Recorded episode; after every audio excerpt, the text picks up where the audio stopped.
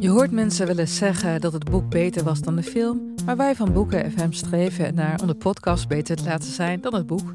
Wij lezen de klassiekers die je nog niet gelezen hebt. We lezen de boeken die je heel graag wil lezen, maar waar je eigenlijk voor schaamt om in het publiek mee gezien te worden. We lezen de Libris-winnaars. Uh, we praten over de Nobelprijslariaten. Allemaal zoals je een etentje hebt, dat je moeiteloos mee kan praten en dat het lijkt alsof je helemaal belezen bent. Wij zijn Ellen, Joost en Charlotte van Boeken F M en je kunt ons luisteren in je favoriete podcast-app. De burgeroorlog was dus al begonnen. En de president ging naar de bibliotheek. Ja, om te lezen en bij te lezen. Daarbij kwam dat de militaire mensen om hem heen helemaal geen strategie hadden. Dus er was dus geen idee, hoe gaan we nou dat zuiden aanvallen? Dit is Betrouwbare Bronnen met Jaap Jansen.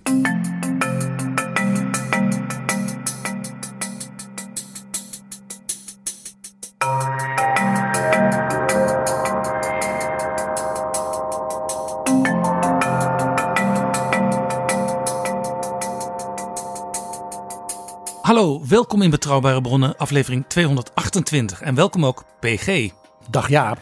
En ook een hartelijk welkom aan onze nieuwe vrienden van de show, die met een donatie deze podcast mede mogelijk maken. En dat zijn deze week Alfonsina, Joris, Paul en Catalijne. En wil jij ons ook steunen? Ga dan naar de website vriendvandeshow.nl slash bb. Dat is vriendvandeshow.nl slash bb. Wij vinden het een eer om voor jullie zo'n podcast te maken. Dit is Betrouwbare Bronnen. P G, we hebben een gast en dat is Pirmin Olde Weghuis. Dat is de zesde keer dat hij in Betrouwbare Bronnen meedoet.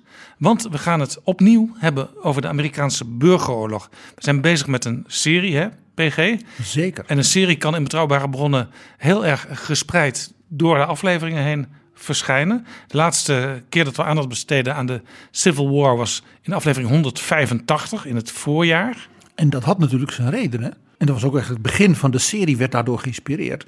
Door na te denken en te zien naar de diepe historische, culturele, politieke wortels van dingen als de Black Lives Matter beweging. Uh, en de grote discussie en ook zeg maar co- ja, controversies in Amerika daarover. En waar komen die vandaan? Nou, die zitten dus heel diep in die Amerikaanse geschiedenis. En daarin speelt de burgeroorlog, de Civil War van achttien eenenzestig tot achttien vijfenzestig. Natuurlijk een hele dramatische en ook ja, ik zeg maar voor de eeuwigheid van de Amerikaanse geschiedenis. Uh, ja, rol. Je noemt Black Lives Matter, maar je kunt ook uh, zeggen de aanval op Capitol Hill op zes januari van dit jaar, toen de stemmen van de presidentsverkiezingen officieel geteld moesten worden, die greep ook rechtstreeks terug in de sentimenten naar de burgeroorlog. En denk ook aan van zulke dingen als die uh, toen grote optochten en vechtpartijen in de stad Charlottesville, waarbij president Trump toen zei, ja, er zijn goede mensen aan de tweede kanten. En het omverhalen van bijvoorbeeld die standbeelden in Amerika, van allerlei grote namen uit het verleden, dat heeft allemaal te maken dus met de voortdurend bezig zijn met de verwerking en het opnieuw nadenken over en evalueren van de betekenis van dat verleden. Ja, en ik herinner me nog uit die vorige aflevering, Pirmin, dat die burgeroorlog tussen het noorden en het zuiden van de huidige Verenigde Staten, Eh, dat die niet zo vlot verliep. Dat er regelmatig padstellingen en impasses waren. Ja, Jaap, sowieso leuk om weer terug te zijn. Uh, maar je hebt helemaal gelijk. Uh, de, de, voor mij hebben we de vorige keer er ook kort over gehad. Dat mensen, een soort van de eerste slag uh, net buiten Washington, Uh, daar kwam men uh, als een uitje naartoe om te kijken hoe uh, ja, de rebellen even in, in de pan gehakt zouden worden. Alle en, dames in, uit Washington in hun mooiste goed, met hun uh, parasolletjes en uh, in koetsjes, was echt het, het, het uitje van het weekend. En dan gaan we onze jongens toejuichen als zij winnend van het slagveld komen. Dan zingen we allemaal liedjes en dat wordt feest. Een soort N S-dagtrip was het. Ja, het, dat, dat kon ook, want het was namelijk bij het stationnetje aan de rand van Washington. Je kunt er nog altijd zijn. Ik ben er ooit geweest met de trein. Manassas Junction. En die veldslag heet dus ook Manassas. En je Zo zal zien de Confederates. Hè? En anders ja. heet die Bull Run. En Bull Run zeggen ze in het noorden. Ja. En Manassas Junction. Het feit dat het dat spoorstationnetje was. Overstap en ook voor transport aan de rand van Washington, is een eerste signaal dat dit een heel andere oorlog was dan alle oorlogen daarvoor. Misschien nog heel even in een paar zinnen Wat is de oorsprong van deze burgeroorlog? Waar kwam die vandaan? Waarom begon die? Nou ja, dan stel je gelijk eigenlijk de, de vraag waarvan denk ik nog steeds uh, academici uh, hele epistels over, over indienen aan universiteiten. Maar ik denk dat we de vorige keer hoe we hem in ieder geval benaderd hebben, is dat um, uh, vanuit natuurlijk het idee de Verenigde Staten, de onafhankelijkheid, het uh, ontstaan van de Unie met de verschillende staten in, in, met de grondwet. Alleen in die grondwet zaten bepaalde elementen die de economie van het zuiden, die gebaseerd was op slavernij, in stand wisten te houden.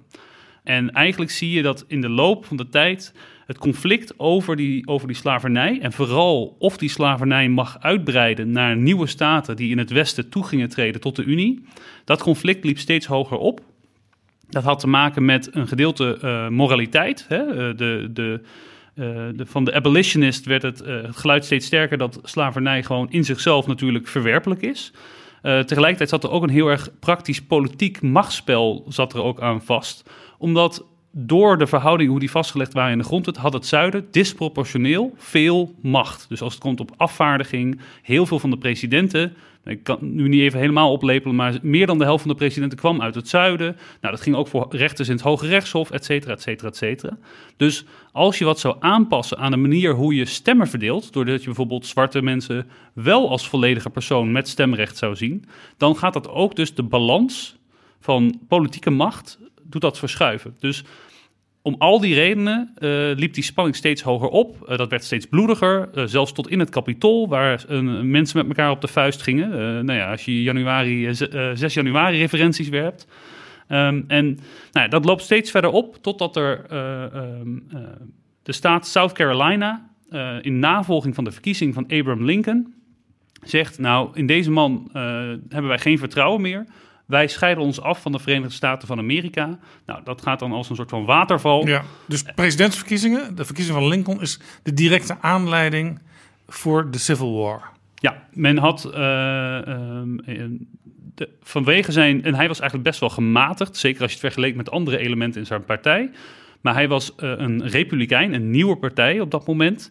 En in die partij zaten ook heel radicale elementen. In ieder geval radicaal. Hè? Die mensen waren tegen de slavernij. Dus hoe, ja, dat werd in ieder geval radicaal genoemd, laat ik het maar zo zeggen. Um, en Lincoln was daar nog best wel eigenlijk een gematigde uh, uh, positie had hij daarin. Alleen vanwege dat gepolariseerde sentiment was dat eigenlijk gewoon ja, het, het vuurtje dat uh, werd aangestoken. En uh, toen is uh, nou ja, die secession, dus het afscheiden, is uh, toen ge- begonnen. Het afscheiden van het zuiden, uh, van de rest van Amerika, van het noorden dus. Ja, toen ontstond er eigenlijk... Uh, je hebt natuurlijk de Verenigde Staten van Amerika. Een aantal staten zei, zeiden, daar willen wij niet meer bij horen. Die hebben toen gezamenlijk de Confederacy, de Confederate States of America, gevormd. En aan de andere kant, wat dus eigenlijk overbleef, noem je ook wel de Union. Ja, we gaan verder in dat verhaal. In welk jaar zitten we en waar bevinden we ons? Nou, we maken een Een klein sprongetje uh, uh, in de zin van, uh, we, gaan, we waren de vorige keer gebleven in uh, achttien eenenzestig, we gaan nu richting achttien tweeënzestig. Het gaat allemaal niet zo vlot als dat men dacht. Het gaat best wel stroperig. Uh, uh, generaals zitten uh, die uh, ja, veel te traag handelen en eigenlijk, uh, ja, er zit weinig vaart in.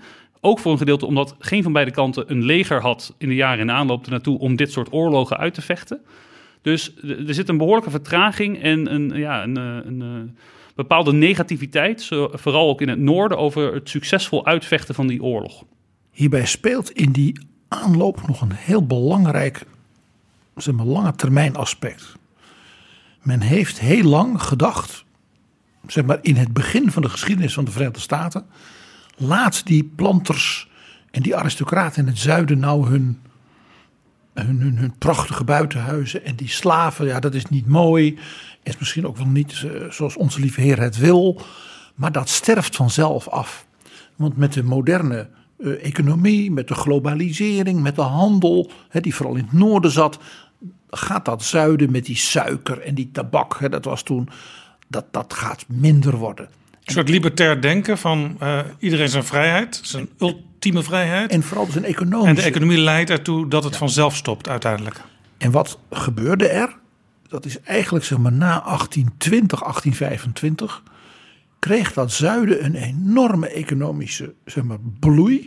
En die kon alleen door nog veel ergere, hardere slavernij. En dat was door de katoen.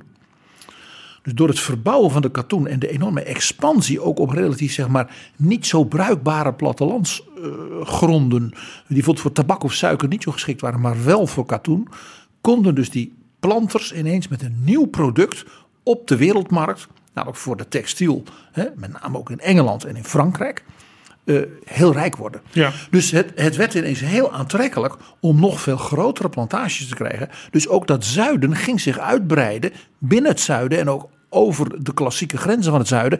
En dat werd dus een aantrekkelijk nieuw economisch model. En daarmee werd de slavernij dus weer een nog belangrijker machtfactor, in plaats van dat de slavernij ging afsterven. En eigenlijk dat vraagstuk van de slavernij uh, is, is, waar we net over hadden, een van de redenen natuurlijk waarom die spanning opliep. Maar je zou kunnen zeggen dat die oorlog tot op dan toe, uh, is het nog niet zo dat de bevrijding van de slaven als doel van de oorlog gesteld is. Dus het gaat erom, er is een uh, rebellie gaande. Uh, we gaan er alles aan doen om die de kop in te drukken, want we zijn één land. Dat was eigenlijk het, het uitgangspunt van Lincoln. Dus wat jullie doen is niet legitiem. Um, en daarom gaan we jullie bevechten. En um, ja, Lincoln van, hè, als ik het kan doen met, door een paar slaven te bevrijden, dan zal ik het doen. Als ik ze allemaal moet bevrijden, zal ik het doen. Ja. Als ik niemand bevrijd, ja. nou, vind ik het ook oké. Okay. Ja, dus uh, zeg maar, de, die, die, die ethische kant, die kwam erbij. Maar het ging vooral om de eenheid van de Unie te bewaren. En ja, dus in, in, in, in achttien drieënzestig heb je dan het kantelpunt, omdat uh, het jaar daarvoor heeft Lincoln de Emancipation Proclamation aangekondigd. En wat die deed, is eigenlijk alle Uh, zwarte personen die in het zuiden zouden zijn en slaaf zijn dus, doorgaans in ieder geval, uh, die uh, verklaarde hij als een oorlogsmaatregel vrij. En toen was er dus officieel beleid ook om de slavernij uh, eigenlijk uh, ten einde te brengen. Ja, en, maar hij deed het dus alleen in het zuiden, dus niet in het noorden en ook niet in staten die nog wel bij de Unie hoorden, maar waar het wat gevoelig lag. Uh, het is een onthaal. Het is een ook, oorlogsmaatregel. Ook die Emancipation Proclamation van Lincoln, waarmee hij natuurlijk de geschiedenis inging als de slavenbevrijder. Even heel cynisch. Hier zag je opnieuw de schipperaar, de polderaar, politicus Lincoln. Want hij zei, als dus de noordelijke troepen in zuidelijke provincies oprukken en de zwarte mensen zeggen daar, dan zijn wij toch nu vrij? Dan is het antwoord, ja, jullie zijn vrij. En jullie mogen dus ook dan de noordelijke troepen helpen. Dat was ook een onbelangrijk punt. Dan konden ze dus die zwarte bevolking ook organiseren, in plaats van dat die wild rondliep en honger en andere ellende. En dan zouden die troepen daar last van hebben. Hè. Ja. Heel, heel logistiek moet je dat ja. zien. Nou, je weet, dus de zwarten, er staan dus potentiële bondgenoten, die staan aan de andere kant van de grens. Ook dat, ook dat. Dus ze waren vrij omdat ze onder zeg maar, het gezag waren van de generaals van het noorden. Meer niet.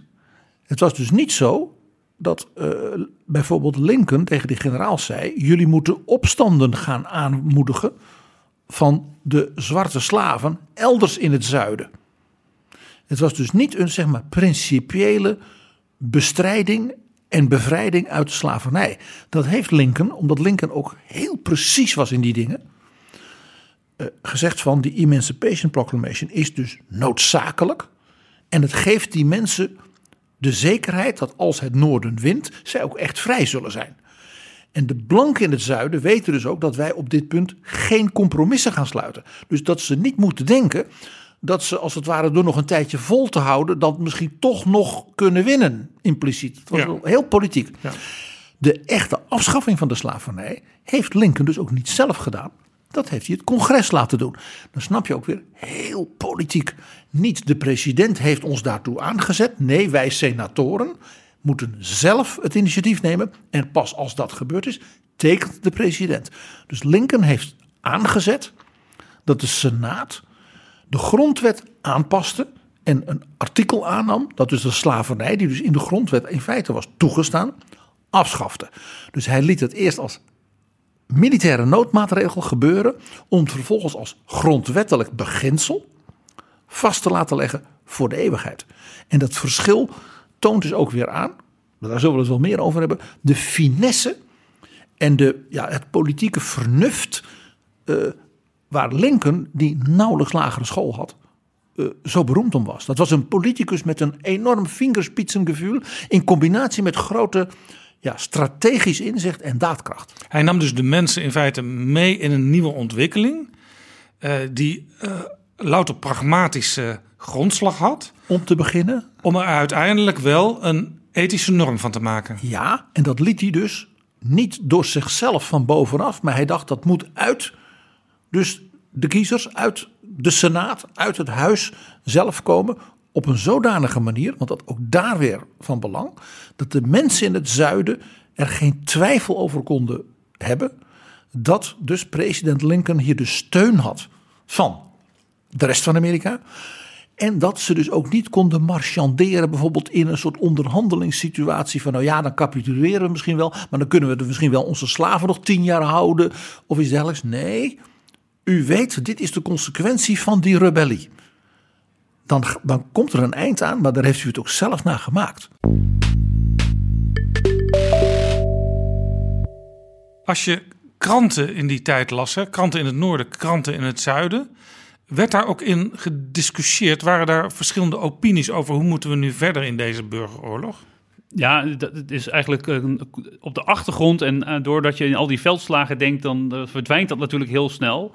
Uh, maar de, de interne politiek, bijvoorbeeld ook voor Abraham Lincoln als zittende president, die natuurlijk ook maar vier jaar zit en dan weer herkozen moet worden. Een goede Amerikaanse traditie. Ook in oorlogsjaren zijn er gewoon verkiezingen. Maar die moest daar natuurlijk ook mee omgaan. En hij had uh, mensen die in zijn eigen partij vonden dat het niet snel genoeg ging. Van waarom hebben we niet meteen alle slaven vrij verklaard overal? Uh, er waren mensen die zeiden, nou moeten we nou echt wel gaan vechten met onze zuidelijke uh, broeders uh, over dit onderwerp? Kunnen misschien wel een dealtje sluiten en dan valt het allemaal wel mee. Laten we stoppen met vechten. Was dat andersom in het zuiden ook zo? Of mocht je dat niet opschrijven in de krant omdat de krant dan misschien niet verkocht werd? De politieke zeg maar, discussie in het zuiden was zeer gering. Daar was veel meer dan in het noorden ook een soort militaire censuur.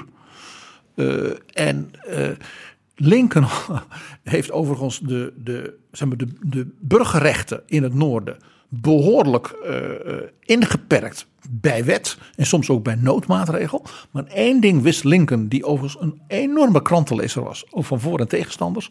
Uh, dat wist hij, dat zei hij ook vaak met enig cynisme. De enige die je nooit zult verslaan in enige veldslag zijn de kranten. En ook in het zuiden, daar heb je, als je ook kijkt, dat ging natuurlijk ook een soort van vrijheid. Hè? Dat was het eigen verhaal, hè? Persoonlijke vrijheid. Vrijheid om te doen met het eigendom dat je hebt. Dat is een beetje de, de beredeneringslijn. Maar ja, ook vanuit de redenering dat, dat uh, zwarte mensen dus geen volledig burger zijn. En dan, dan, kun, je, eigendom. dan kun je deze redenering opzetten. Ja, en, maar ook daar hadden ze al heel snel, kwamen ze erachter, ja, heel erg leuk. Een soort van radicale interpretatie van burgerlijke vrijheid en uh, absolute vrijheid. Maar we hebben wel mensen nodig die gaan vechten in dit leger. En toen ze daar toch ook wat te weinig van hadden, kwam er gewoon conscription. Gewoon, uh, ik had even niet op het Nederlands woord komen. Dienstplicht. Uh, dienstplicht. En dus ook zwarten moesten meevechten? Nee, nee, nee niet. Okay. Sorry, nee, zeker dit niet. Is een, Jaap, hier, dit is een hele belangrijke opmerking die je maakt. In het noorden dachten heel veel politici, uh, strategen, dat het eerste wat het zuiden zou gaan doen was natuurlijk die zwarten als het ware aan het werk zetten voor het bouwen van fortificaties, voor nou ja, zeg maar het, het smerige handwerk. En de blanke jongens, die zouden als officieren en als helden natuurlijk gaan werken. Een van de meest opmerkelijke dingen was, was dat dus de uh, zuidelijke zeg maar, eigenaren van de slaven dat tegenhielden. Want die dachten, ja, als die zwarten worden ingeschakeld in het leger, dan ben ik ze kwijt. Dan is mijn rijkdom, dus ook de basis van mijn rijkdom voorbij. En nog veel gevaarlijker, die zwarten gaan zich dan zelf organiseren, hebben dan ook wapens bij de hand, want ze werken dan in het leger. En hier komt het punt wat ik de vorige keer, die vorige editie al aanstipte. Een van de belangrijkste redenen waarom het in de zuiden ging zoals het ging, was hun enorme schuldgevoel en angst ten opzichte van de zwarten. Ze wisten in het zuiden donders goed dat die slavernij natuurlijk ten diepste niet deugde. Dat die mensen uh, ja, werden onderdrukt uh, op de meest verschrikkelijke manier. En dat hun angst dus altijd was, wij zijn een blanke elite en wij worden omgeven door een zee van zwarten. En dat zijn eigenlijk geen mensen, dat zijn dieren. En wij moeten dus heel bang zijn voor een opstand van die slaven. Nou, als die door het noorden zouden worden aangewakkerd en ze zouden ook nog werken voor en in het leger van het zuiden, dan zou zo'n opstand helemaal makkelijk kunnen. Is die gedachte van die, zoals ze dat toen noemden, blanken in het zuiden, is die vergelijkbaar met de blanken in Zuid-Afrika? Want die hadden natuurlijk ook te maken met uh, een veel grotere meerderheid aan, aan zwarten en gekleurde mensen. Nou, die nauwelijks verhulde angsten zijn heel herkenbaar. Heel herkenbaar.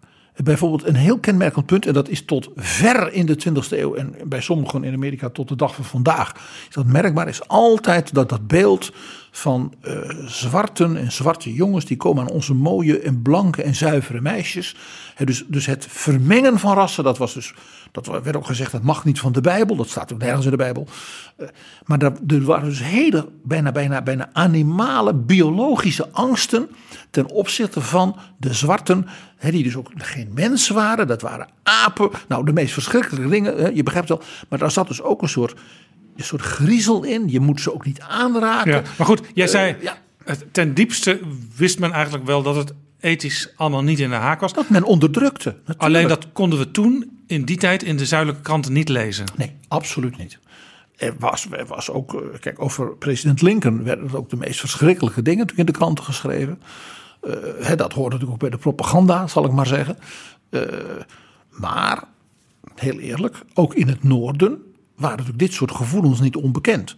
Sterker nog, in New York heb je op een gegeven moment dat vooral ook de armere klasse in New York uh, de hele, het hele idee van dat er dan zometeen ook vrije zwarte mensen zouden zijn, die dus ook weer voor dezelfde banen allemaal in competitie zouden komen. Dat heeft geleid tot echt bizarre praktijken in, uh, in Manhattan, waar uh, het een soort van een, uh, ja, een, een, een hele groep, uh, vooral voor mij Ierse Amerikanen, Uh, door wijken zijn getrokken en ook daar gewoon zwarte mensen hebben opgehangen, de ja, winkels hebben vernield, ja, et cetera. De stad New York heeft in... Daar hebben toen de veteranen, ja. moesten toen naar de stad New York gaan om de orde te herstellen. Of sorry, ja. de veteranen, gewoon de, veteranen, ja. de, de, de soldaten die... Is actief soms ook waren. Vergelijkbaar met, zeg maar, um, als je de opinie nu peilt van uh, in Nederland mensen aan de onderkant van de samenleving, die zijn uh, vaker tegen migratie dan mensen die uh, hoger opgeleid zijn.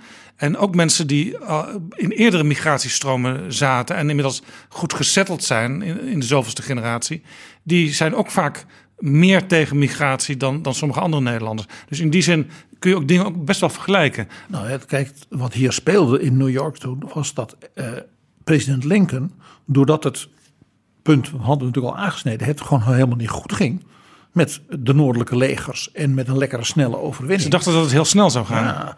Dus in achttien tweeënzestig en in achttien drieënzestig moest president Lincoln dus uh, uh, ja, een soort uh, militaire wetten afkondigen. Van ik heb nog tweehonderdvijftigduizend, vijfhonderdduizend nieuwe soldaten nodig. En ik ga dus uh, via de dienstplicht bijvoorbeeld de staat New York verplichten zeventigduizend. De staat Ohio veertigduizend en de staat Illinois dertigduizend. En de gouverneur van New York moest dan dus die soldaten werven. En dat leidde dus onder andere in, de, in Manhattan tot een complete volksopstand, waarbij dus echt alle ruiten zijn ingegooid. Uh, uh, er zijn, geloof ik, iets van honderdvijftig, tweehonderd mensen omgekomen tijdens het straatgevechten.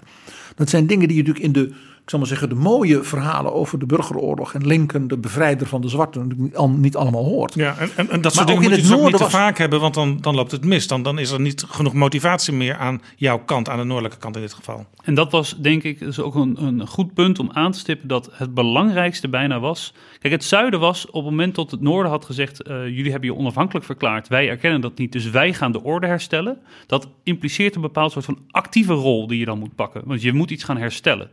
Het zuiden daarentegen, die werden dus daarna voor hun gevoel aangevallen.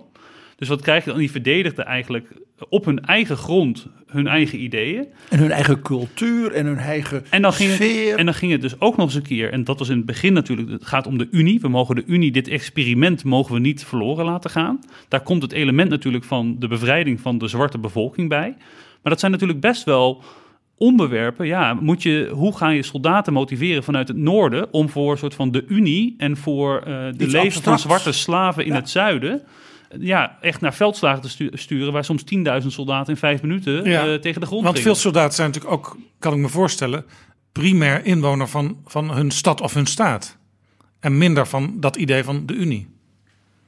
Uh, ja, in, in die zin, ze zijn, ze zijn natuurlijk ook allemaal georganiseerd. Hè? De, de, de Fifth, uh, Illinois. Uh, het leger was opgedeeld in die staten, nu vijftig, toen nog wat minder, van de Verenigde Staten. Het soort nationaal leger wat je nu hebt, was er niet. Men had dus regimenten van Iowa en Michigan en Pennsylvania. En die, die tekenden dan bij voor drie maanden. En je had een hele kleine klasse, zeg maar professionele soldaten. Die waren opgeleid.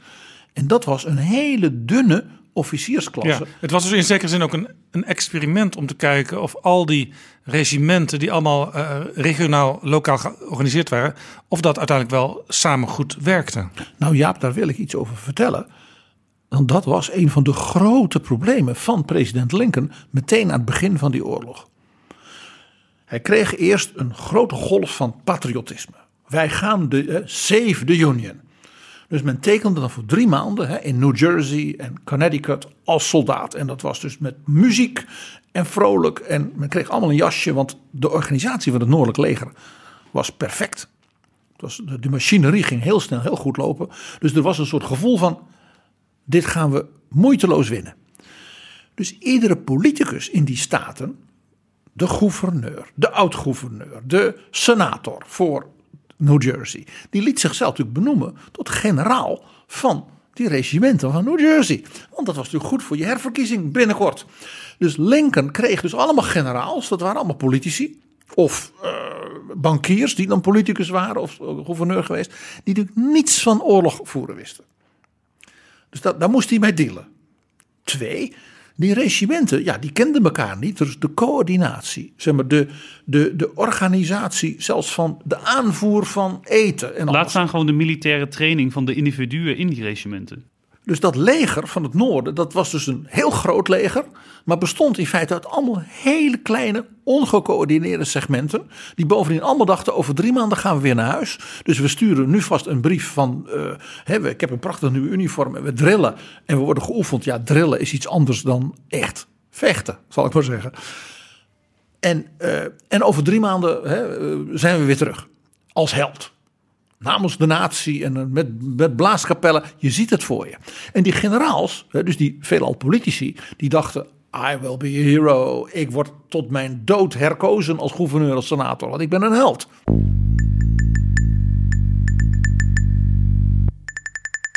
De professionele officiers, generaals en dat soort die dus Amerika wel had, die zaten bijna allemaal in het zuiden. Want die waren vaak zuiderlingen.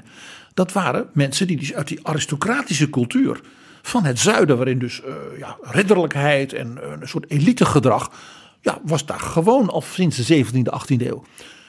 Het beste voorbeeld is natuurlijk de beroemdste generaal van het zuiden en misschien wel van de hele burgeroorlog, generaal Robert E. Lee. Ja. Generaal Lee was de nummer één generaal van de staat Virginia, maar werd beschouwd als de generaal van Amerika. Dus een zuiderling, maar een militair en hij was zeer begaafd en hij was een enorme charismatische uh, persoonlijkheid. Dus die burgeroorlog breekt uit. En president Lincoln laat hem dus benaderen door de oudste generaal uh, van het leger, in feite zijn leermeester, die leefde nog, en de minister van Defensie, namens de president om hem het opperbevelhebberschap van het leger van de Union aan te bieden. Wie anders dan Robert E. Lee? En wat zegt Lee? Dat is een grote eer. Dank de president. Maar ik ben een trouwe zoon van Virginia. En ik kan niet het leger aanvoeren. Ook niet het leger van de Union. Dus tegen mijn broeders van de staat Virginia. Die hebben zich afgescheiden. Hè, net als South Carolina. Ten diepste was Lee waarschijnlijk ook persoonlijk geen voorstander van die afscheiding. Maar hij zei, ik volg mijn broeders. Ik ben een trouw onderdaan van de Republiek Virginia. Dat was dus een enorme tegenvaller voor het noorden. Een grote tegenvaller, maar ook een signaal dat dus, dus die zeg maar professionele militaire klasse van officiers in feite massaal, als daar achter Lee aan, hè, dat was hun icoon, koos voor het zuiden. Dus dat ze helemaal niet het gevoel hadden dat ze een soort nationaal leger hadden. Het was nog heel sterk, ik ben van Virginia, of ik ben van Ohio, of ik ben van Texas. En dat is iets wat door de burgeroorlog, daarom is die burgeroorlog ook zo belangrijk in de Amerikaanse geschiedenis, dus is veranderd, want daarna was er dus echt sprake van een nationaal leger en een nationale vloot. En alles wat we tot de dag van vandaag natuurlijk in Amerika zo zien. Hè, dat, dat, hè, die snik in de stem van president Biden. Hè, God save our troops.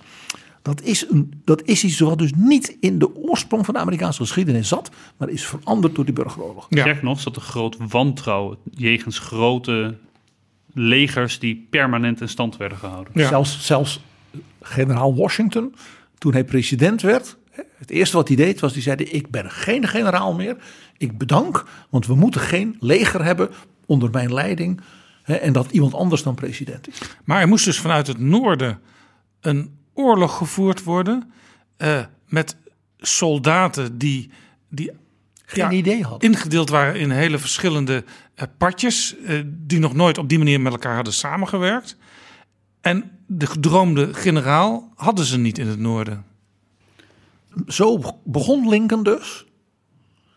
En president Lincoln ontdekte dus heel snel dat hij tussen, ik zou maar zeggen, de soldaten aan het front, die dus niet wisten wat hen overkwam, en hemzelf in het Witte Huis in feite een vacuüm had aan leiderschap. Dus president Lincoln heeft serieus het, de bibliotheek van de Library of Congress leeggeroofd.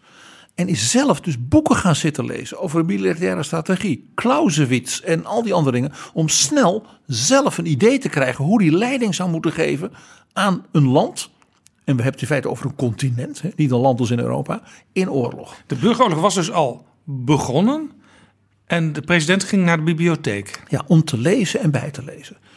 Daarbij kwam dat de militaire mensen om hem heen dus helemaal geen strategie hadden. Dus er was dus geen idee, hoe gaan we nou dat zuiden aanvallen en op de knieën brengen. En dat idee, dat doen we even vlot en snel. Nou, hè, de, de slag bij Bull Run en Manassas, de vorige keer over gehad, dat was een drama.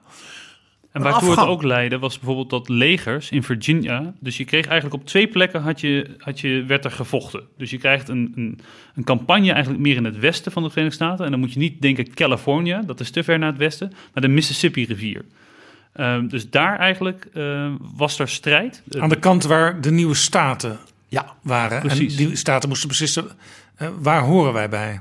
Ja, dat is inderdaad van de vorige aflevering. Die staten waar de hele tijd die schermutselingen waren. Kansas, Nebraska, eigenlijk. En dan, en dan zuidelijk. En dan helemaal naar het zuiden, echt dwars door waar die katoen verbouwd werd. Dus je kwam daar, als je de Mississippi pakt, uh, loop van New Orleans helemaal uh, tot, de, tot de noordgrens bijna. Um, maar dan kom je dus eigenlijk, kun je daarmee economisch ook door het hele hart van die Confederacy komen. Dus uh, het was een groot strategisch uh, belang om de, de rivier onder controle te hebben. De rivier de Mississippi was zeg maar de, de ader van de Amerikaanse economie en van het zuiden. En het tweede was, over de Mississippi liepen natuurlijk de oost-west spoorverbindingen en de noord-zuid spoorverbindingen.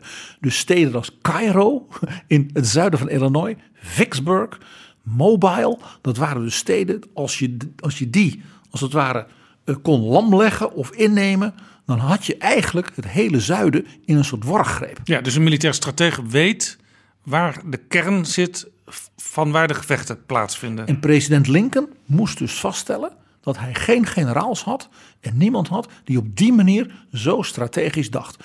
En de president van het zuiden, dus zijn tegenpresident, president Jefferson Davis, die had natuurlijk wel zo'n zeer strategisch denkende generaal. Je raadt het al, dat was generaal Lee. Ja. Want generaal Lee, die dus niet de opperbevelhebber werd van de Union, werd de opperbevelhebber van de staat Virginia.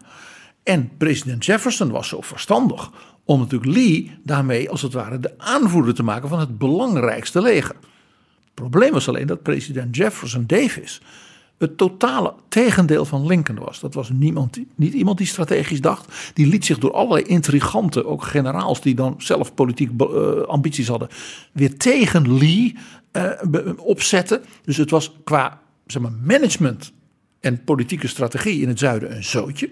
Want ook die families die dus nog wel een soort van militaire traditie hadden, die hadden natuurlijk het idee van ja, uh, laat ons maar eens als de grote helden uit deze strijd komen en niet uh, uh, die buren van uh, zoveel mijl verder. Maar die waren dus vooral bang, ik blijf dat zeggen, dat als die oorlog zou leiden tot conflicten, Uh, uh, dat dus dan en de, te veel van hun mensen weggingen, dat dan de zwarten de, ja, in opstand zouden komen. Dat was een voortdurende dus angst tussen, we moeten die zwarten door repressie wel op hun plek houden, en Lee moet maar zien hoe die wint in die veldslagen. Dus dat is heel gek. Dus een deel van het zuiden was helemaal niet zo genegen om Lee, zeg maar, heel veel troepen en steun te geven. En het waren uit vooral angst voor de plaatselijke situatie. En het waren natuurlijk vooral uh, de jongens, uh, in dit geval de jongens, die dus niet grootgrondbezitter en dus slavenhouder waren, die in die legers moest, uh, zaten. Uh, in eerste instantie natuurlijk wel vrijwillig aangemeld, op den duur ook niet meer. Laag opgeleide, maar arme, blanke jongens.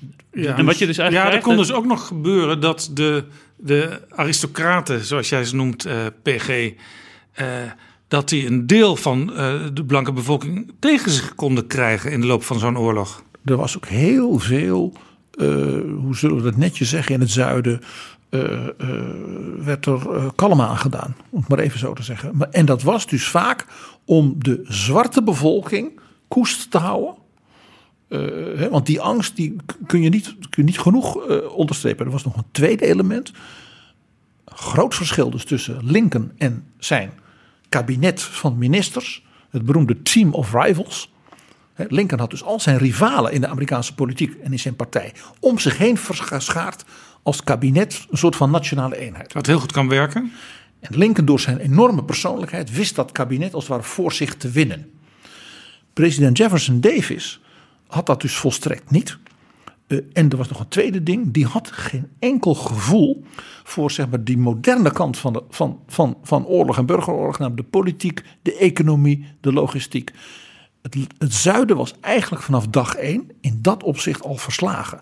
Het, het, bijvoorbeeld het zuiden had nauwelijks uh, wapenindustrie om wapens te maken. De zuidelijke soldaten hadden nauwelijks schoenen.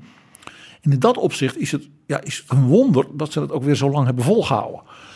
Maar dan kom je die noordelijke dus aan industrie door die oorlog zelfs een enorme impuls kreeg. Je kreeg een soort, soort, soort New Deal-achtige financiële ja, investeringen in het maken van... Er was al industrie in het noorden, maar dat groeide en dat groeide. En moderniseerde enorm door, door standaardisatie bijvoorbeeld van het maken van locomotieven. Ineens moesten er veel locomotieven zijn om veel te kunnen vervoeren.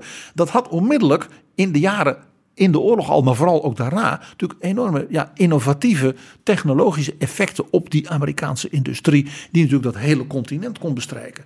Dus die burgeroorlog had in het noorden ook nog een effect, heel apart, van eh, economische, technologische versnellingen.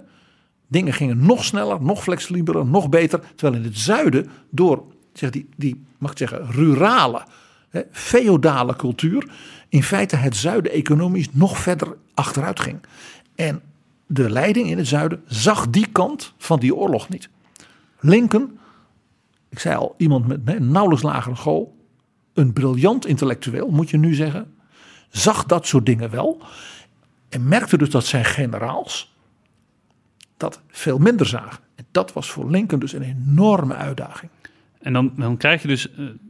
die westelijke kant, waar, uh, dus langs de Mississippi-rivier, maar het hoofd, eigenlijk het hoofdschouwspel, om even zo te noemen, dat was natuurlijk uh, in navolging van uh, de Bull Run in het oosten, aan de oostkust. Uh, eigenlijk een beetje rondom de staat Virginia, richting Washington D C. Ja, Bull Run was een plaats waar een belangrijke strijd had plaatsgevonden. Ja, dat is de, die eerste slag waar de mensen kwamen kijken vanuit Washington D C, eigenlijk aan de overkant van de rivier. Onthoud dat en Virginia, dat was, onthoud de staat Virginia, waar we het hier over hebben, is in feite, die begint in de buitenwijken van Washington. Washington is in feite een he, District of Columbia, ja. D C. Heette dat toen al zo? Ja, dat is in feite uitgesneden uit Virginia en een stukje Maryland. Dus die oorlog, de mensen in Washington konden grote delen van de burgeroorlog alle avonden de kanonnen en ander geluid van de oorlog horen. Dus, dus er was ook voortdurend angst dat die generaal Lee, die zo knap was en zo'n strateeg, dat die Washington zou belegeren.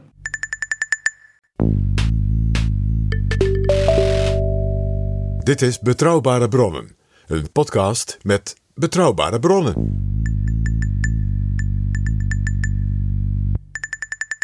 De hoofdstad van de Confederacy, dat is een, heeft een beetje gewisseld in het begin, maar dat, uiteindelijk is dat dan Richmond. En Richmond is de hoofdstad van Virginia en dat ligt helemaal niet zo heel ver weg. Dus de hoofdstad van de Confederacy en de hoofdstad van de Union, nou, dat kan een, een leger in een paar dagen snijden van de ene en de andere stad als je dus goed tuss- doormarcheert. Dus die rivieren Dat liggen dus, ook, daartussen liggen we allemaal hele grote rivieren. De Rapidan, de Rappahannock. Dus de bruggen over die rivieren en die bossen tussen de rivieren. Daar werden elk oorlogsseizoen enorm gevochten. En, ja, en dat was voortdurend een padstelling. Ja, daar werd dus gevochten en er werd gevochten bij de Mississippi. Hoe, hoe ver lag de Mississippi van Richmond af? Ja, duizenden kilometers. Ja, er waren dus, dus hele verschillende slagvelden. Ja, ja. Dat had uh, in die zin... Uh, men kon daar niet uh, de legers even snel heen en weer verplaatsen. Dat was uh, in het zuiden om, wilde dat nog net iets beter... Omdat die, omdat die spoorlijnen die ze toen nog in bezit hadden... die liepen precies langs die route. Maar dat zijn echt twee... Ja, twee losse gedeeltes eigenlijk van waar die, waar die oorlog zich ontwikkelt... Uh, die op een gegeven moment natuurlijk wel bij elkaar komen. Daar zullen we ook nog naartoe gaan natuurlijk. Ja. Uh, uh, maar in, in principe in het begin uh, twee losse onderdelen zijn... waarbij dus eigenlijk General Lee vocht dus ook in Virginia, in het oosten. Dat, daar ging het eigenlijk om, dicht bij de hoofdsteden. Terwijl dat bij de Mississippi, daar zaten niet de topgeneraals... waren daar niet allemaal in eerste instantie naartoe gestuurd. En heel interessant, ook dus in de media van die tijd... En dat is natuurlijk begrijpelijk. Men schreef natuurlijk over het War Theater in Virginia. Want de journalisten die zaten in, in Washington en die zaten in Richmond. En die gingen dan met hun koetsjes, net als die dames toen bij Bull Run, naar die generaals. En deden dus interviews en die werden, omdat die generaals ook allemaal politici waren. Hè, die werden dus beïnvloed. Dus schrijf nou in de krant van mijn district in Ohio dat wij helden zijn. Hè. En... dat Mississippi-strijdtoneel, hè, dat, dat in het zuiden van Illinois, dus dat was ook, ja, en dan in, in, dat, in dat, dat gebied langs die rivier, ja, daar was nooit een journalist. Dus men had ook relatief weinig zicht op wat daar gebeurde. Terwijl wie strategisch dacht, en dat gold voor één jonge generaal van het noorden, Ulysses Grant, die begreep dat als je daar een wending kon brengen in zeg maar, de militaire, dus geweld, gewelddadige machtsverhoudingen, eh, misschien wel er een, een, het mogelijk was om het zuiden fataal te treffen. En er was één groot voordeel bij Ulysses S. Grant, waar al die andere generaals in Virginia vooral de tactiek hadden, laten we wachten tot we nog sterker, nog beter ge, uh, uh, gepositioneerd zijn... en nog beter gepositioneerd zijn voordat we gaan aanvallen. Waar Lincoln nog tien kanonnen extra. Waar Lincoln een bloedhekel aan had. Was Ulysses S. Grant had als eigen, uh, eigenschap een beetje gechargeerd gezegd... dat als hij niet zoveel aan het doen was, dan raakte hij aan de drank. Dus hij wist, ik kan beter in de actie schieten. Um, en hij was dus eigenlijk heel voortvarend. Le- zijn visie was veel meer, legers moeten constant... eigenlijk bezig zijn met het nieuwe doel. Als ik Bewegen. vast kom te zitten en uh, ergens gelegerd ga zitten... dan raakt de motivatie weg, dan heb ik nog meer last van ziekte. Desertie. Het, het, dan valt het eigenlijk allemaal niet mee om dat leger eigenlijk logistiek te onderhouden. Er moet dus dynamiek zijn. Uh, Ulysses, Ulysses Grant, Grant. Ja, Ulysses Grant was namelijk als jong officier... He, helemaal niet een aristocraat. Dus die jongens van de, zeg maar, de betere families... die keken allemaal een beetje om hem neer. Maar ze wisten één ding. Je kon hem laten organiseren. Hij was zeer precies. Hij was heel goed met cijfers. Ook grappig. En hij was dus een logistiek... Uh, wij zouden nu zeggen... Uh, uh, ook technologisch organisator. Dus zijn legers... die hij verzorgde met eten, met wapens, met, met, met, met uniformen... dat liep langs een snoertje. Dus toen hij eenmaal zelf generaal werd... was hij dus ook iemand die op een hele moderne manier keek naar... die jongens moeten voldoende eten hebben. Er moet dit, er moet dat. Dus hij zorgde dat dat al bijna als een machine liep. En daardoor ook zijn filosofie, zoals Pirmin die zo goed schetst... en die was wat Napoleon-achtig. Dat had hij wel van Napoleon geleerd. Bewegen moet je.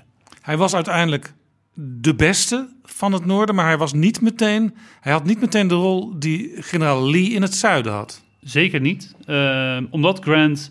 Uh, is uiteindelijk in zijn vroegere carrière uit het leger gegaan. En daar zaten allemaal verhalen bij over drankmisbruik. En uh, nou, dat blijft altijd... Dat hij een drankprobleem had, is zeer waarschijnlijk. In hoeverre dat ook nog tijdens de burgeroorlog... hoe vaak hij ook daadwerkelijk dus bezopen ergens rondliep... is lastig om dat definitief te zeggen. Omdat hij ook, in ook die hele politieke uh, relaties... met die andere generaals die allemaal zaten...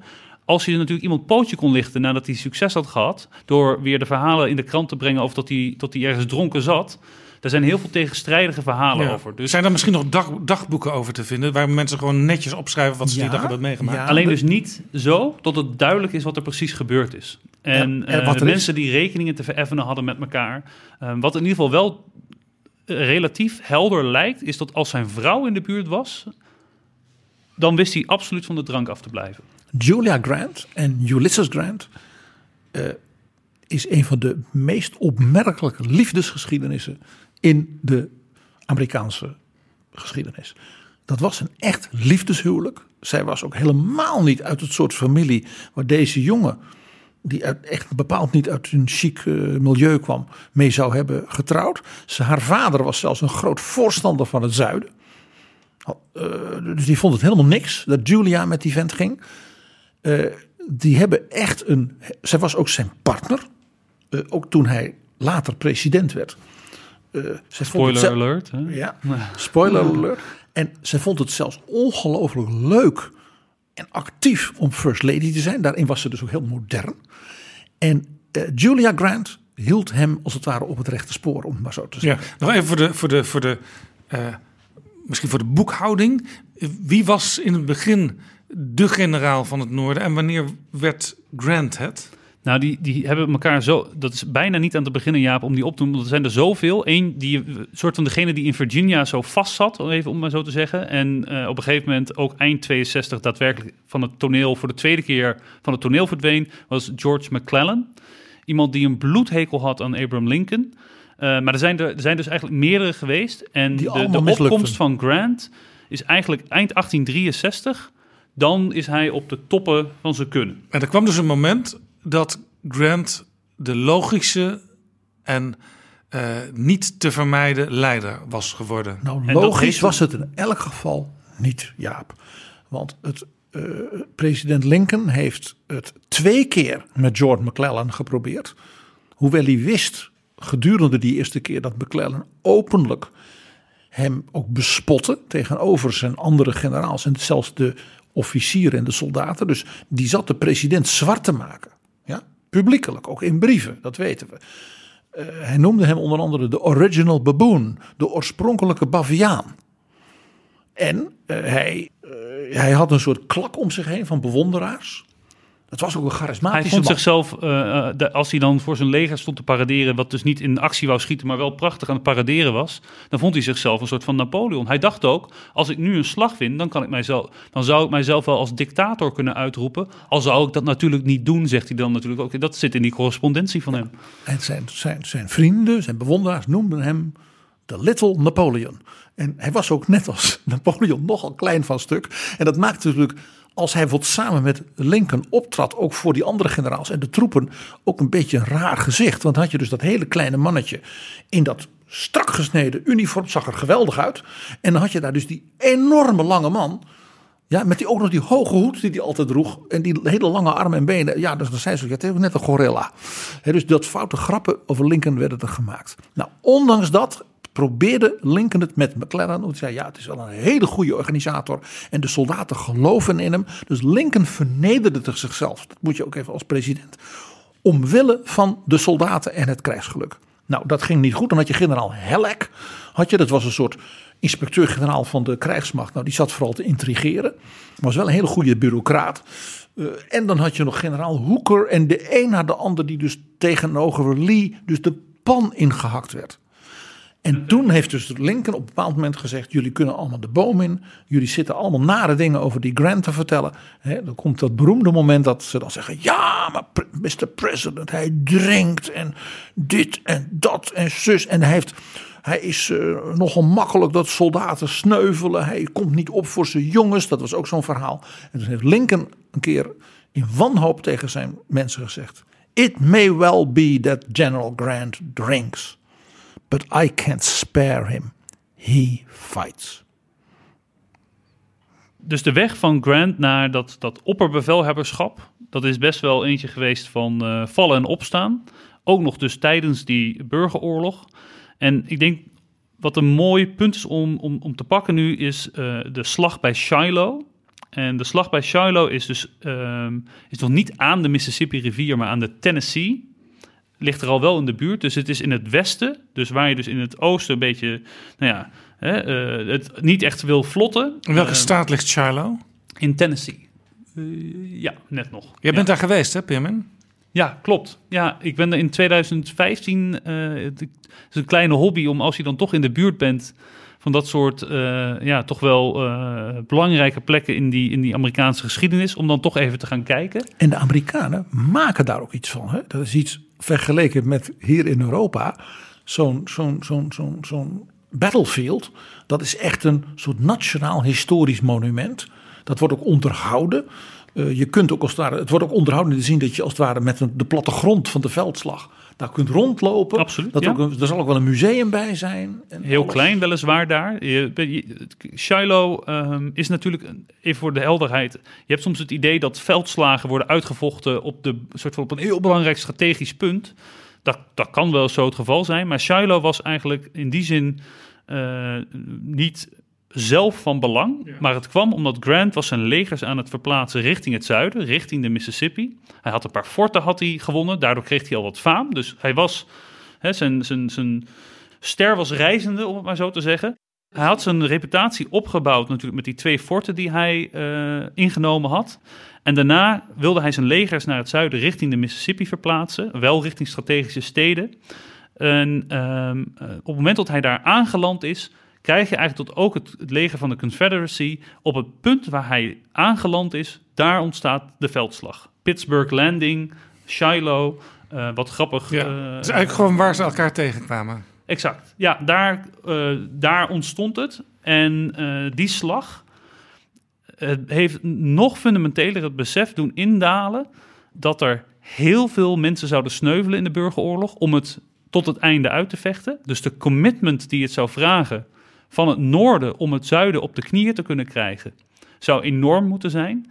Want in Shiloh zijn ze, uh, in de twee dagen van Shiloh waren de bloedigste dagen ooit die een Amerikaanse leger heeft meegemaakt. Dus de... Dat was dus een moeilijk moment, niet alleen omdat er daadwerkelijk ter plekke gebeurde, maar ook omdat in de hoofden van uh, de mensen uit het noorden doordrong: dit wordt een hele zware strijd, we moeten heel veel offers brengen. Dit was, dit was de, Jaap, je bent bijna te vroeg. Tot dat moment had men geen idee. Ik heb hier voor mij, dankzij het prachtige boek wat ik mee heb genomen, de Atlas of the Civil War, de cijfers. In de, op zes en zeven april achttien tweeënzestig zijn in Shiloh drieëntwintigduizend zevenhonderdzesenveertig mannen gesneuveld. Dus aan de noordelijke en de zuidelijke kant. Dus zeg maar vijfentwintigduizend man in anderhalve dag. Dat betekende dus dat met name in het noorden, Uh, in, en ook vooral ook weer in de staat Ohio, waar toevallig de regimenten van Ohio een belangrijk deel van dat leger vormden. Dus in elk dorp zeg maar, de, ja, werd aangeslagen de lijsten met gesneuvelden in Shiloh aan de Tennessee, bij het kerkje Shiloh, want dat was een kerkje waar gevochten werd, bij Pittsburg Landing. Dus daar was een landplaats voor de stoomschepen die langs de rivier de, over de Tennessee reden. Want een van de kenmerk van Grant was dat hij integreerde altijd zeg maar, uh, uh, de marine, in dit geval over die uh, uh, rivieren, en het leger. Die trokken samen op en die ondersteunden elkaar. Dat maakte hem ook daarin dus een opmerkelijke en moderne generaal. Maar die mensen hadden dus geen idee dat daar dus tienduizenden ja, namen werden aangeslagen in zo'n staat Ohio.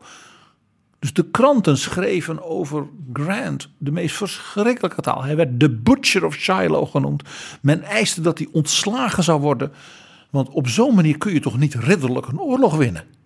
En daar, daar was natuurlijk ook wel, aan de ene kant was dat misschien wat oneerlijk, in de zin van, uh, het was onontkoombaar met de technologie die men had en de strategieën die in, in de, de locatie waarop het samenkwam. Uh, uh, er werd ook wel gezegd dat op het einde van de veldslag van Shiloh, dat er een soort van halve, op de eerste dag was het, uh, waren de uh, Confederates aan de winnende hand. Die hebben toen niet doorgedrukt. En de tweede dag met wat versterkingen heeft Grant toen nog weer, toch nog weer de Confederates weten weg te duwen. Dan krijg je uiteindelijk tot er aan beide kanten onvoorstelbaar veel mensen dood zijn gegaan. Mensen die spreken over dat je gewoon alleen al over de lichamen naar de andere kant van het slagveld had kunnen lopen, zonder dat je op maar enig moment met je voet de grond had hoeven aanraken. Gruwelijk beeld. En heel veel van die kogels, het was niet dat er dan een soort van net een gaatje in iemands lichaam werd geschoten. Het waren hele lichaamsdelen die dan in één keer gewoon de lucht invlogen als je geraakt werd door zo'n kogel. In ieder geval, dat was mogelijk. Dus het is ook een enorme bloedbad eigenlijk wat daar gaande is. En um, uh, ja, uh, het, uh, er was nog helemaal niks geregeld in die tijd van zulke getallen uh, aan mensen die gewond en dood waren gaan. Hoe haal je die weg van het slagveld? Uh, wat doe je met de mensen die er gewond zijn? Wat do, hoe, überhaupt, wat doe je met diegenen die gewond zijn, maar niet van jouw kant zijn? Uh, al dat soort dingen, er waren praktisch geen voorzieningen voor getroffen. Dat medisch, moest allemaal medisch was er niks. Worden. Medisch was er niks. En dus ook de beschrijvingen van soldaten, hoe zij dus tussen mens en dier soort van allemaal dood om zich heen, uh, ja, zo'n slagveld op moesten. Ja, dat is dat, uh, dat stolt je bloed bijna van. Als je ja, dat, want normaal uh, gesproken als er uh, bij een militaire missie een van je kameraden omkomt, uh, dan neem je die natuurlijk mee en dan zorg je dat die netjes begraven wordt. Maar daar was toen absoluut geen sprake van. Nee, uh, je hebt uh, het meeste, uh, bijvoorbeeld Shiloh nu, waar ik op bezoek ben geweest, daar is dus ook een, een begraafplaats. In de zin van, er zijn, uh, uh, dat is niet zo heel netjes als je bijvoorbeeld in Omaha Beach allemaal van die perfecte witte kruisjes uh, zo uitgelijnd ziet staan. Maar iets, uh, wel een beetje hetzelfde idee, maar dan wat rommeliger. En um, uh, men probeerde natuurlijk wel nog uh, um, mensen zo te begraven dat ze bijvoorbeeld uh, bij hun eigen regiment en dergelijke uh, werden neergelegd. Maar als dat zulke getallen waren, dan was het af en toe ook gewoon een kuil waar iedereen, uh, ja, niet soort van tot het heel lelijk gebeurde per se, maar gewoon ingelegd werd. En dan, het kon uh, gewoon niet echt op de manier zoals het had gemoeten. Nou, wat wij nu als had gemoeten uh, kennen, is natuurlijk ook weer anders dan wat men toen dacht. Het Rode Kruis was er nog niet. Maar wat je dan eigenlijk hebt, heel belangrijk op dat moment, is het idee dat, dat het een hele lange oorlog gaat zijn die vooral draait om wie heeft de langste adem. En dat het heel veel slachtoffers gaat eisen. Dat idee daalt eigenlijk in met Shiloh. En dan, um, maar wat het, waar het wel toe voor zorgt, ondanks dat het niet een afgetekende overwinning is, en de kritiek weer op Grant, die daardoor in die opmars richting, uh, die, die je dus gaat zien, richting tot hij dus toch wel de leider wordt van dat gehele leger, een soort van weer een deuk krijgt, um, is dat hij wel verder kan. Dus uh, uh, zijn leger trekt verder op en dan kom je eigenlijk, en dat is hetgene wat, uh, wat we denk nu nog mooi kunnen uitlichten, in drieënzestig twee slagen, of twee slagen, één is een belegering van de stad Vicksburg. Dat is waar Grant verder naar het zuiden is gegaan. En aan de Mississippi-rivier, dat was eigenlijk het enige punt nog aan die hele Mississippi. Men had ook van de onderkant, via, het, via uh, de Golf van Mexico, had men New Orleans weten te, te pakken. Alleen Vicksburg was nog een, een soort van, Uh, ben ik trouwens ook op bezoek geweest, om even het hele lijstje af te, af te vinken. Heb je een soort van grote rotspunt boven de Mississippi, waardoor je heel goed naar beneden kunt kijken. En dat punt was het enige dat nog in het handen was van het zuiden. Dus het zuiden zat in de tang. Ja, en je ziet dus wat Grant hier doet, precies wat Pirmin vertelt. Die denkt dus strategisch, ik win in Shiloh, onder andere door met die stoomboten die rivieren, zoals de Tennessee, als het ware in de greep te krijgen. Zodat dus het zuiden daar niet meer kan, ja, dingen kan vervoeren. Dus economisch als het ware de greep ook op het zuiden daardoor toeneemt. Hij zorgt ervoor dus dat vanuit New Orleans de troepen ook weer door een combinatie met de marine naar het noorden gaan over de Mississippi. En hij komt, hij gaat van noord naar zuid, naar Vicksburg.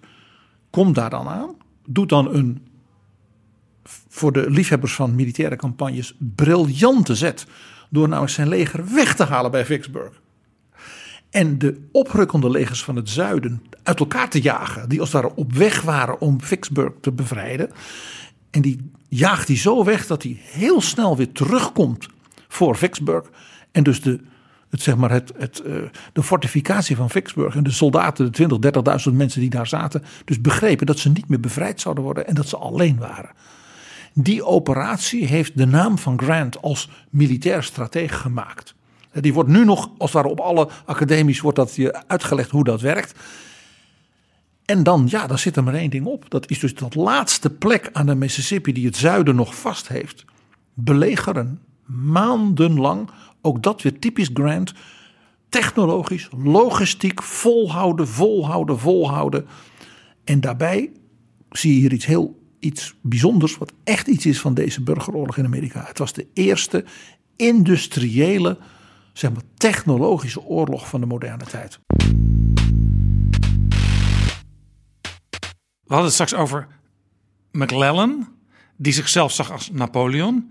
Maar hier bewees eigenlijk Ulysses Grant dat hij in het voetspoor van Napoleon kon treden qua eh, strategische denkkracht. En daadkracht. Dat hij dus ook zelf dat niet alleen zag, maar ook het zo organiseerde en zijn soldaten in dat opzicht ook weer net Napoleon. Ja, grappig dat je dat schiet nu door. Zijn soldaten liepen en holden voor hem. Want hij liep in een meestal wat afgesleten jasje, zonder allures. Bij zijn soldaten was hij altijd gewoon in zijn tent, maar wel altijd met die sigaar en koffie de hele dag, want ja, dan had je geen drank, hè? En dag en nacht bezig, bezig, schrijven, plannen. Uh, hè, dat logistieke was bij hem altijd dominant. En daarom paste hij dus bij dus die nieuwe, wij zouden dus nu zeggen, moderne oorlogsvoering. Dat was bijna meer het toepassen van kennis, van data, van snappen hoe de logistiek in elkaar zit. Hij was bijvoorbeeld de eerste die begreep dat je de spoorwegen over zo'n continent als Amerika moest snappen en coördineren en managen voor het verplaatsen van complete legers. Zodat hij bijvoorbeeld tussen uh, de Mississippi en Virginia en plotseling ineens een inval van het zuiden rond Chattanooga Uh, hele legers ging verplaatsen en vooral ook dus kanonnen, uh, uh, munitie, eten, uniforms. Dat zat in die man, dat had hij natuurlijk geleerd al als jong officier. En dat ging je nu toepassen als eerste op het niveau van een compleet continent. En hij had, en dat was ook um, uh, bij Grant, een, denk ik, iets belangrijks om, om, om nog mee te nemen. Dus je hebt die belegering van Vicksburg. Is dat hij stond er bekend om, zijn nickname, zijn initialen U S Grant was Unconditional Surrender Grant. Dus oftewel, als wij je belegerd hebben en je gaat uh, dan, nou, dan krijg je een witte vlag omhoog van, nou, we willen eens even onderhandelen over hoe we hier weg kunnen lopen zometeen. Uh, dan kwam er gewoon, uh, en dat was dan natuurlijk ook nog een beetje van dat aristocratische, hè? Twee legerleiders die met elkaar soort gaan overleggen van hoe je dat nou kunt afsluiten, zo'n belegering. En dan kreeg je gewoon een briefje terug, uh, I have only one term, it's unconditional surrender. Um, Uiteindelijk in de praktijk was er natuurlijk, werd er nog wel wat geregeld voor de soldaten. Mocht iemand zijn, zijn, zijn pistool nog wel houden. Dat sloot ook heel erg goed aan bij wat Lincoln niet had in het oosten, maar heel erg graag wilde. Actie, actie, actie. En een bepaalde onverzettelijkheid als het aankwam ook meer met de politieke motieven van die oorlog. Grant was iemand die dus uh, echt vond dat het zuiden zich volledig moest overgeven, was niet de allergrootste tegenstander van de slavernij toen hij uh, aan het begin van de oorlog, maar hij vond, dit is nu wel hetgene dat eraan gaat. Uh, en daar hebben jullie voor gekozen. En je zit maar op de blaren als we, als we je militair weten te pakken. In die zin dacht Grant hetzelfde als, als in het zuiden Lee. Ik ben militair, ik heb een opdracht gekregen en ik moet hem zo optimaal mogelijk verwezenlijken. Ja. Los van de politieke achtergrond. Maar hij was wel, want op zich, onder de, onder de legerleiders van, van, van het noorden was er af en toe nog wel wat discussie over bijvoorbeeld zo'n Emancipation Proclamation en wat te doen met zwarte soldaten. En Grant was daar ook vanuit zijn geschiedenis in Mexico, waar hij ook al veel meer inlevend was met de mensen die daar woonden, die dus niet wit waren, wel als een gelijke te zien, in ieder geval in bepaalde ja, mate. Voor maar hij, werkt, hij werkte natuurlijk gewoon voor Abraham Lincoln, dus dat was gewoon een, een opdracht die hij moest uitvoeren. Hij was Uh... Maar hij zat wel duizenden kilometers verderop. En het, was, het zou niet de eerste generaal zijn die niet zou doen wat Lincoln had gevraagd dat hij zou moeten gaan doen. Lincoln had alleen maar ellende met zijn generaals. Daarom dat hij zo blij was met, toen hij dus Ulysses Grant ontdekte. Nee, er is nog een heel interessant detail uit het leven van Grant. Hij heeft uh, door ook, uh, doordat zijn carrière nog niet bepaald over rozen ging en dus ook uh, zijn, nou ja, zijn, zijn, zijn problemen met de drank, Uh, is hij bevriend geraakt met een jonge predikant. En die vormde voor hem een soort praatpaal. Daar kon hij nou ja, zijn emoties mee kwijt, daar kon hij mee praten. En die heeft hij, toen hij uh, dus naar de Mississippi oprukte met dat leger, bij zich geroepen. En die zegt, ik heb iemand nodig die die tienduizenden zwarte slaven, die nu allemaal op mijn leger afkomen, die lopen dus weg bij die plantages daar in Mississippi, en die lopen als een soort tros rond mijn leger. En ik kan die mensen geen eten geven. Ik moet vechten. Dus ik moet ze eigenlijk kunnen dumpen. Maar ik voel me verantwoordelijk voor die mensen, want ze zijn nu vrij. En toen heeft hij dus deze dominee, grappig genoeg, gezegd van, als jij dat nou eens gaat organiseren, want ik heb gemerkt, ook in de Hè, dat je als jonge dominee voor de arbeiders, en wat we niet in de stad waar wij, waar we elkaar leren kennen, dat goed kan. En die heeft, toen heeft hij dus met een groep eigenlijk vrijwilligers, bijna civil society-achtig, dus manieren bedacht om dus die zwarte ja, vluchtelingen van die plantages, die dus dachten dat leger komt ons bevrijden. En dan, ja, dan komt alles goed. Uh, ja, die moesten worden opgevangen. En dat was dus typisch iets van Ulysses Grant. Hij dacht dus ook heel weer heel logistiek. Wat kan ik doen om die mensen op te vangen? En dat mijn soldaten er geen last van hebben bij de opmars. Of dat, ja, dat hun eten als het ware door die zwarten moet worden opgegeten. Dan zeggen die soldaten, ja, wat, wat krijgen we nu? Nou, deze manier van, ook weer dat strategische denken, ook in dit soort dingen, maakte hem dus zo bijzonder.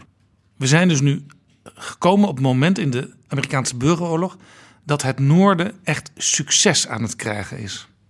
Ja, in het westen zie je langzamerhand kleine succesjes komen. Die Mississippi, uh, uh, ja, daar komt steeds meer druk op staan. Uh, Vicksburg onder belegering. Aan het oosten, bij de grote steden, daar loopt het allemaal bij lange na niet zo soepel. En wat je daar krijgt, ook verschillende slagen waar we nu niet helemaal op in zullen gaan. Uh, General Lee, die nog helemaal tot, uh, uh, die maakt op een gegeven moment helemaal een beweging tot hij tot in Pennsylvania met zijn leger weet te komen. Dus, dus echt een Washington, stuk Washington raakt dus geïsoleerd ja. door het zuidelijke leger van de rest van het noorden, om je een idee te geven. Ja, want wel, ik, ik, zei, ik zei net eventjes in de tussenconclusie, uh, het noorden had het zuiden in de tang, maar het, het zuiden kreeg ook een stukje van het noorden in de tang. Ja, dus er was een, een dreiging. Lee die had daar dus een aantal overwinningen weten te boeken. Door met zijn leger daar eigenlijk best ver, als je het bekijkt, in het noorden naar binnen te dringen. Dat natuurlijk ook een bepaalde trots en moed. En uh, nou, een aantal successen, dat ook wat angst in je tegenstander sluipt. En op een gegeven moment, omdat, omdat niet, ja, daar kunnen we ook heel lang op ingaan, samen te brengen. Op een gegeven moment komen eigenlijk daar dan de twee grote legers bij een heel klein dorpje in Pennsylvania, Gettysburg. Dat zal misschien voor wat luisteraars wel weer bekender in de oren klinken. Um, komt het dan samen? Dus, uh, en uh, even voor de helderheid, General Grant is bezig in Vicksburg aan de andere kant uh, uh, te vechten. Dus die is hier niet bij betrokken. En de slag om Gettysburg zou je wel kunnen beschrijven, denk ik, als het, uh, het grote kantelpunt. Vooral met soort van hoe succesvol Lee Um, uh, nederlagen kan toen dienen aan het uh, noorden. En dat komt omdat tijdens de slag uh, van Gettysburg, die drie dagen heeft geduurd, ook weer onvoorstelbaar bloedig is. Um, door zijn uh, successen eerder, hij wellicht wel iets wat overmoedig is geraakt in die strijd. En uh, nou, uh, beroemd, uh, als je het zegt, is Pickett's Charge. Op een gegeven moment heeft hij een heel regiment soldaten via een, uh, een, een aanvoerder, uh, George Pickett, gezegd: jullie moeten daar het veld over rennen. Aan de overkant, uh, sta, of in het midden staat een stenen muurtje, en dan daarachter staat uh, het noordelijke leger. Jullie moeten gaan rennen en dat veld veroveren. Um, uh, en uh, hij was daar niet goed genoeg over geïnformeerd, want de, de weerstand van het noorden was dus eigenlijk veel groter dan gedacht. En op het moment dat die Uh, nou, voor mij ook weer tienduizenden mannen die, die sprint inzetten over dat veld. Ze moesten voor mij een, uh, een wat is het, een bijna een goede kilometer moesten ze dat veld overrennen. Um, zetten de, uh, de, de noorden de kanonnen op de heuveltop die aan de andere kant stond recht op dat veld. En dat is alleen maar, iedereen is daar als een bloedbad uh, uh, bijna gestorven. Er was één klein stukje waar ze het hadden gered om tot de noordelijke divisie te komen. Nou ja, dat was het ook. Ze waren daar aangekomen en dan werden ze ook daar weer in de pan gegaan. Wat je hier zag was dus dat het zuiden door het zeg maar, strategisch vernuft van Lee en ook wel door de ongelofelijke lef van mensen, hè, mensen als uh, Forrest en Stonewall Jackson en al die grote namen, hè, in, uit de, van met name die zuidelijke generaals, dat ze als het ware zich opgerekt hebben tot ver boven hun kunnen, als het ware tot dus diep achter Washington, ja, dat die noordelijke legers onder druk zetten. Maar dat dus door het gebrek aan organisatie, aan ook economische kracht, logistiek, ze op het, uiteindelijk het niet konden redden. En ze ook geen reserves meer hadden. Dit is Betrouwbare Bronnen. Dus generaal Lee had in feite drie jaar lang de zaak overeind gehouden van het zuiden met zijn vernuft. Maar was nu door alle reserves en mogelijkheden heen. En daar stond hij met zijn verslagen leger dus in Pennsylvania, dus ver noord van Washington. En moest dus vluchtend terug naar het zuiden. Dat was op drie juli achttien drieënzestig. En op die, op de, um, sorry, ja, oké, okay. was op drie juli achtenzestig. En nou ja, Lee was dus soort van tegengehouden. En wat krijg je de dag daarna? Het goede nieuws kon niet op. Op de onafhankelijkheidsdag, vier juli, geeft de stad Vicksburg zich over aan Ulysses S. Grant en valt daarmee het laatste punt op de Mississippi-rivier dat nog in handen was van de ja, Confederate. Echt ook heel symbolisch dat het juist op vier juli de fourth of July was. Ja, en voor mij volgens de overlevering dacht de, ge- de generaal die in Vicksburg zat namens de Confederacy dat als er, hij was zelf Noorderling, maar uh, als er uh, één dag is waarop ze mild voor me zullen zijn, dan zal het op de fourth of July zijn. Uh, en op die dag is dus ook um, Vicksburg gevallen. Dus eigenlijk wat je dan krijgt is dat de faam van Lee, die, die bijna de heroïste, die soort van angstgegner bijna uh, status, die breekt af. Hij is niet definitief verslagen. Um, uh, Lincoln was daar ook nog weer boos over. Hij kreeg de tijd om zijn leger nog weer terug richting Richmond en Virginia te brengen, daar zich weer in te graven. Maar een soort van het feit dat echt het noorden zich onder druk gevoeld uh, voelde worden, dat werd gestopt. Vicksburg, daar kon Grant gaan beginnen. Oké, okay, de hele Mississippi is nu van ons. Texas, een van de grootste staten van, uh, voor, vooral voor uh, voorraden. Niet zozeer personeel voor het leger, maar wel voorraden. Afgesneden van de rest van de Confederacy. En dus het dat zuiden was in, in kon feite doorgaan. in tweeën gespleten door Grant. Doordat hij nu de hele Mississippi had. En hij, als het ware, als een, met een soort worggreep. Langzaam konden ze in het zuiden nu, als het ware, helemaal fijn malen. Ja? Dus, dus, dus uithongeren ook. Want ook dat soort dingen speelden. Er was dus geen verkeer meer mogelijk over de rivieren en over die spoorwegen. En dat is voor de volgende keer. En ik denk wel, om, misschien om mee te eindigen, Jaap. Als ik, als ik een voorzetje mag doen. Want op, bij Gettysburg weer, waar we het net ook over hadden bij Shiloh, omdat er zoveel mensen dood zijn gegaan, is daar een nationale begraafplaats uh, gecreëerd, al in datzelfde jaar. En uh, um, uh, ook als je er nu naartoe gaat, is ook zeer de moeite waard. Je ziet overal van die kleine monumentjes op dat slagveld staan. En dan kun je opzoeken waar Pickett's Charge was. En dan staat er iets voor de Fifth Illinois. En nou, die begraafplaats zelf, dat was natuurlijk de bedoeling totdat, nou, daar werd een mooi woordje gezegd uh, door de president. Dat was die, een monument en die, die graven moesten natuurlijk nationaal worden gewijd. Dus Abraham Lincoln kwam naar Gettysburg. Op negentien november. Sprak daar een speech uit die wij nu nog kennen en die nog vaak ook genoemd wordt in de geschiedenisboekjes als de Gettysburg Address. Ja, en dat is, als je het even wat persoonlijk sentiment, ik denk dat dat misschien wel de mooiste politieke speech is die ooit geschreven is. Vooral omdat die zo kort is en heel fundamenteel weet te vatten in, nou, voor mij iets wat twee minuten duurt, waar de oorlog om gaat, wat het betekent dat je oorlog met elkaar maakt en wat er, wat uiteindelijk het doel is wat je nog probeert te bereiken. Uh, en... Nou ja, goed, misschien, misschien moeten we er gewoon maar naar gaan luisteren als, als einde. Het verhaal is heel bijzonder. Lincoln is met de trein van Washington naar Gettysburg gegaan met zijn staf. En had de middag voordat ze weg zouden gaan, zeg maar, op papier alvast wat aantekeningen gemaakt. En hij heeft dus in de trein veel foute grappen zitten maken waar hij erg van hield. En boerenverhalen en dit en dat en dat. En op een bepaald moment zagen dus die stafmedewerkers van hem, ze zagen zijn geest als het ware even wegwandelen. En dan zagen ze hem verstillen. En toen ging hij nog weer even apart zitten. Toen heeft hij weer wat dingetjes zitten opschrijven. En toen zei hij, ik heb wel een ding, maar ik hou het kort. Daar kwam ook dat er een andere spreker was, meneer Everett. Dat was een hele beroemde spreker. En die hield dus een grote nationale toespraak van ruim twee uur. Daar hebben we het eens een keer over gehad in Betrouwbare Bronnen, herinner ik mij. En toen stond Abraham Lincoln op en die ging dus die woorden spreken die hij dus had zitten doedelen zo in die ja, trein. Ja. En dat zijn tweehonderdnegenenzeventig woorden. Een slechts. Heel compact verhaal dus eigenlijk. Uh, jij zei al, Pirmin, uh, dat het een, een, een soort voorbeeldspeech is ook voor latere presidenten. Ik kwam ook een uh, performance tegen van deze speech door Barack Obama. Die, die speelde dus ook met dat soort historische uh, belangrijke woorden en zinnen. Iedere Amerikaanse scholier leert deze Gettysburg Address uit zijn hoofd. Dat hoort bij je lessen, zeg maar nationale geschiedenis, maar ook bijvoorbeeld je lessen debating, speeching, zoals Amerikaanse scholieren dat veel meer dan hier meekrijgen op school. Er is geen originele opname uiteraard van uh, Abraham Lincoln zelf. Maar welke opname zullen we beluisteren, Pirmin? Nou, P G, die, P G en ik hadden hier voorafgaand even een soort van uitwisseling van allemaal... Uh, van wat zijn nou de opties, hè? En uh, je noemt zelf ook al Barack Obama. Um, maar er is een, een, een hele...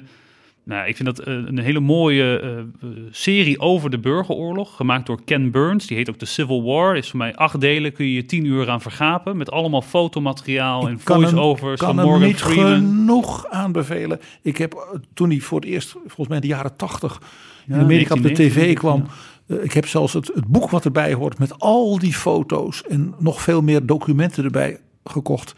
Het is magnifiek wat Ken Burns daar gemaakt heeft. Maar in die, in, in die serie is, wordt natuurlijk ook aandacht besteed aan, aan deze speech. En ik, um, omdat hij dan zo'n mooi uh, muziekje zit er dan ook onder. Ik denk dat dat wel een mooie weergave is uh, om, om te beluisteren hier aan het einde. En um, uh, een beetje de, de, het, het zwaarmoedige gevoel ook wel weet over te brengen, denk ik. Van, uh, van Laten we luisteren naar de Gettysburg Address. Fourscore and seven years ago. Our fathers brought forth upon this continent a new nation, conceived in liberty and dedicated to the proposition that all men are created equal. Now we are engaged in a great civil war, testing whether that nation or any nation so conceived and so dedicated can long endure. We are met here on a great battlefield of that war. We have come to dedicate a portion of it as a final resting place for those who here gave their lives that their nation might live. It is altogether fitting and proper that we should do this. But in a larger sense, we cannot dedicate, we cannot consecrate, we cannot hallow this ground. The brave men, living and dead, who struggled here have consecrated it far above our poor power to add or detract. The world will little note nor long remember what we say here, but can never forget what they did here. It is for us, the living, rather to be dedicated here to the unfinished work which they have thus far so nobly carried on. It is rather for us to be here dedicated to the great task remaining before us, that from these honored dead we take increased devotion to that cause for which they here gave the last full measure of devotion, that we here highly resolve that these dead shall not have died in vain, that this nation, under God, shall have a new birth of freedom, and that government of the people, by the people, for the people, shall not perish from the earth. De Gettysburg Address. En die hele serie over de Civil War is trouwens terug te vinden op YouTube. En hiermee eindigen we deze aflevering. Er komt nog een deel drie en dan gaan we kijken naar wat gebeurt er dan na Gettysburg en Vicksburg. En wat doet Lincoln dan met Ulysses Grant? En wat gebeurt er daarna? De grote tragedie van Abraham Lincoln. En misschien toch ook wel de grote tragedie van wat er in het zuiden daarna gebeurde. In de jaren ook dat Ulysses Grant dan zelf president wordt. Dankjewel P G en dankjewel Pirmin Olde Weghuis.